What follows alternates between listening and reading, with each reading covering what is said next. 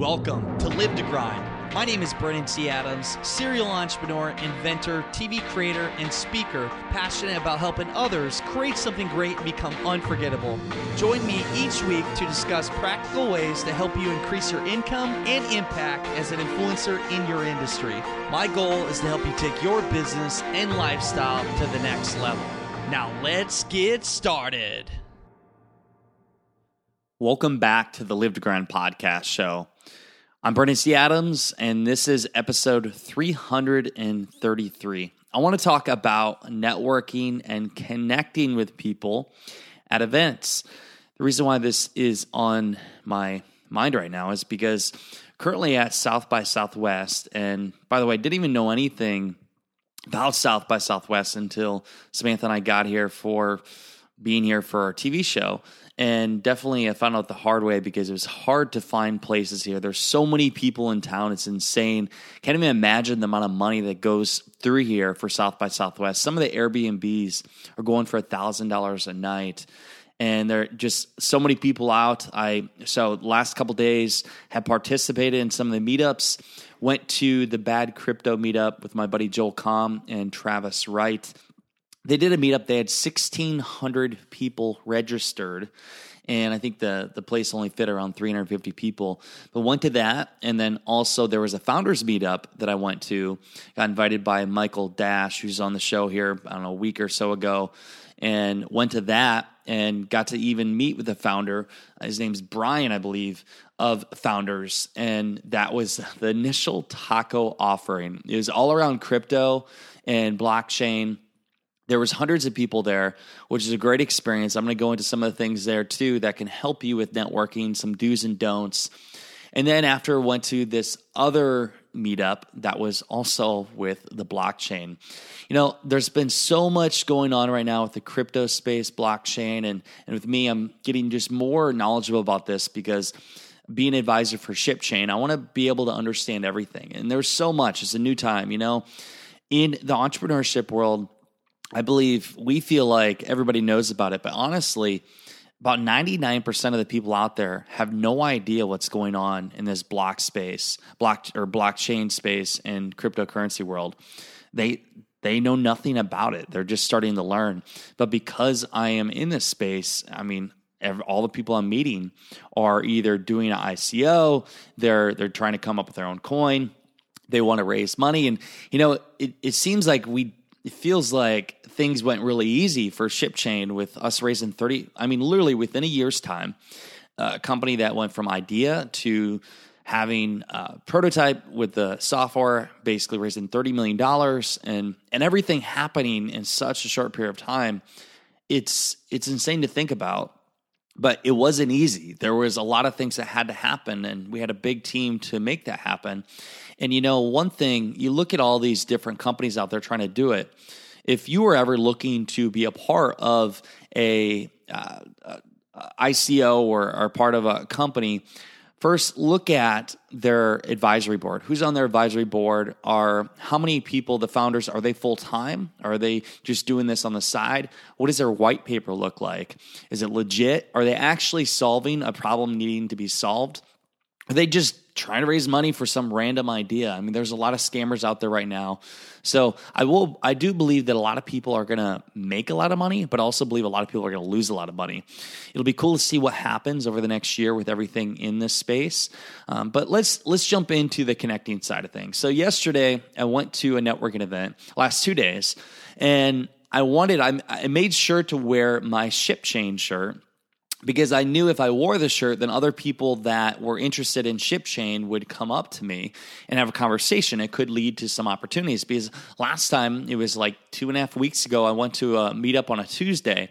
I wore the bright orange ShipChain shirt, and I had probably, I don't know, five, ten people come up to me. One was even somebody that invested in ShipChain that I had met before. I had some great conversations. So I did it at South by Southwest.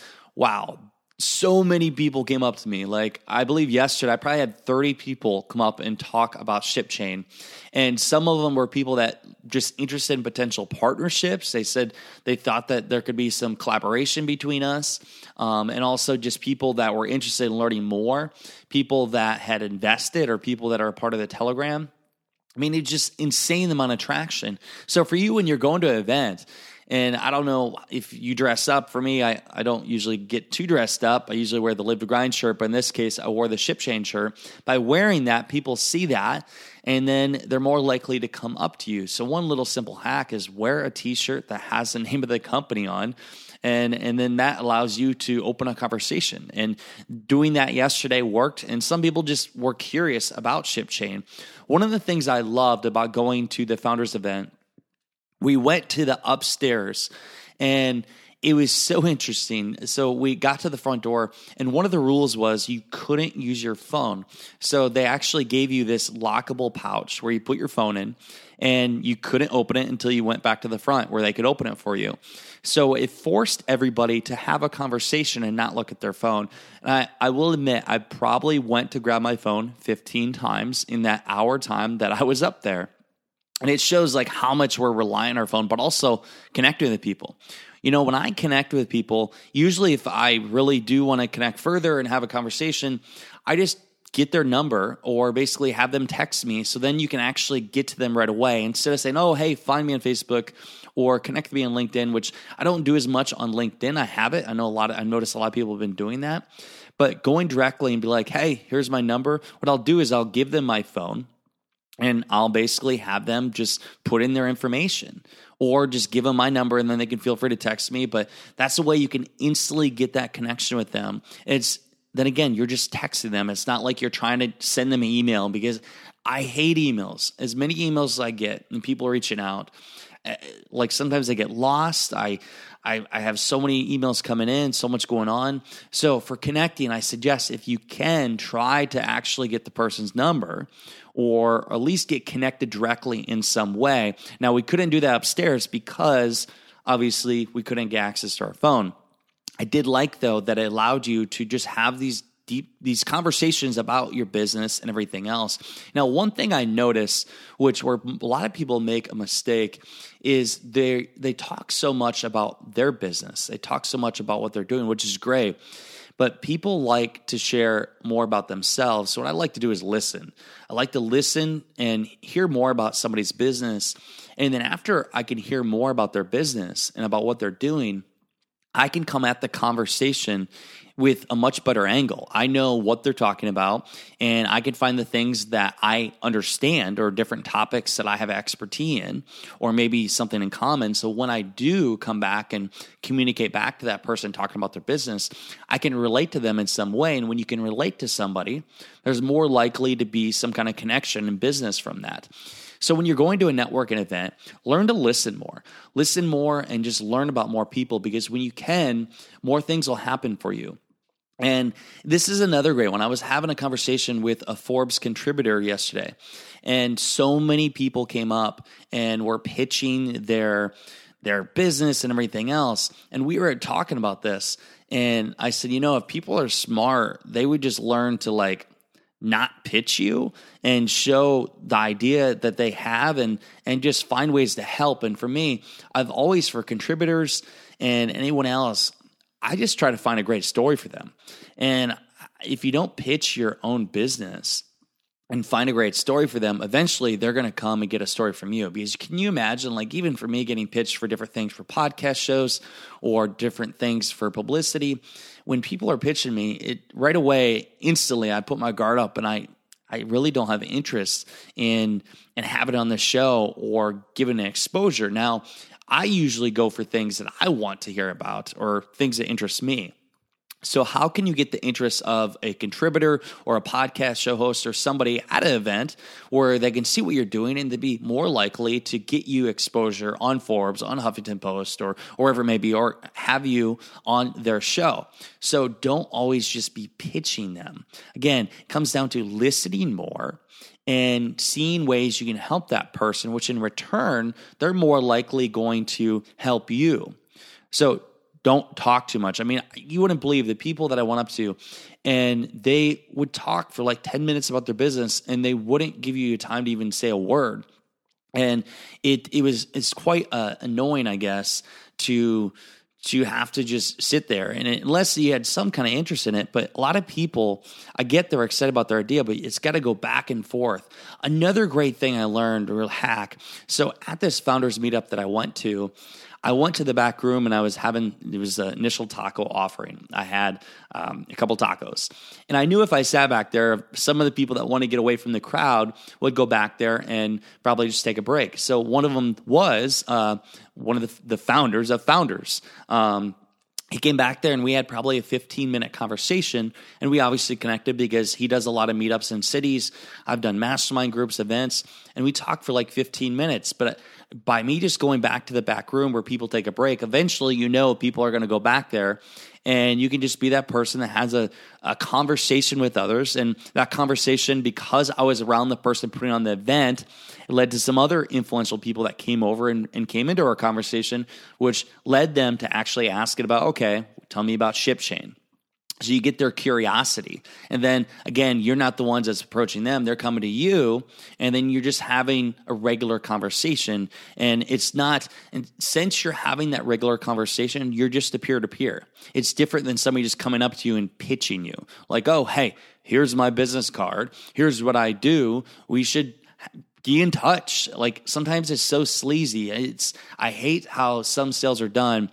Even when people are just handing out business cards left and right. I admit I don't even carry a business card around because if I really want to get somebody's connection, you guys listening will probably hit me up now. If I really wanted to to get in touch and talk further, I'm to just straight ask for your number.